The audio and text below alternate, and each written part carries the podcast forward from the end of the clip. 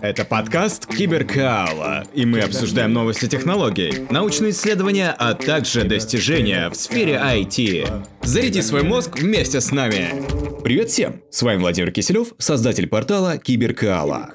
Мы смотрим в будущее и обучаем перспективным профессиям. У нас есть Data Science, Data Engineer, общие инженерные науки, программирование и многое другое. Переходи на сайт киберкала.рф и обучайся в удовольствие. В этом выпуске умный дом управляется с помощью дыхания.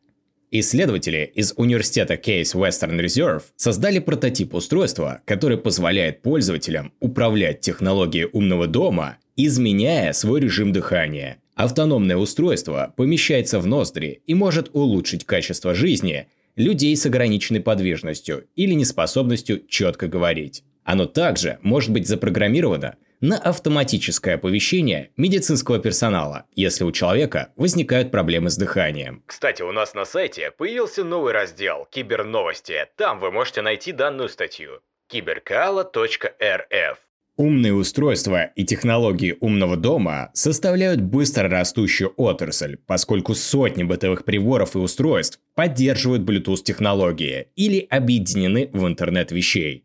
Приборы умного дома включают в себя такие системы, как система освещения, управление энергопотреблением, кондиционеры, а также система безопасности.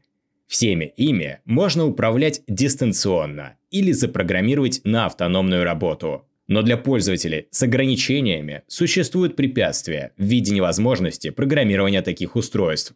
Вследствие чего все преимущества интеллектуальных технологий для них практически недоступны.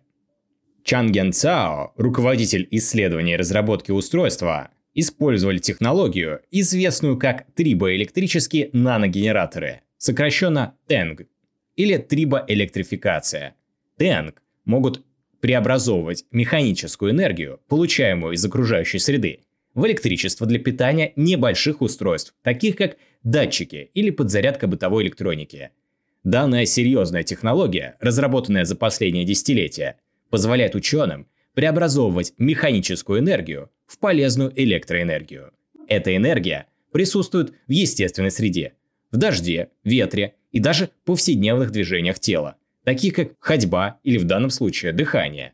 ЦАО сказал, что устройство, получившее название «Система человека-машинного интерфейса» HMI, управляемое дыханием, может быть доступно широкой публике в течение 3-5 лет. Итак, это все на сегодня. С вами был подкаст Киберкаала и его ведущий Владимир Киселев. Если вам понравилось, подписывайтесь на новые выпуски. Это будет мотивировать делать новые эпизоды. А также переходите на наш сайт cyberkalastudios.com.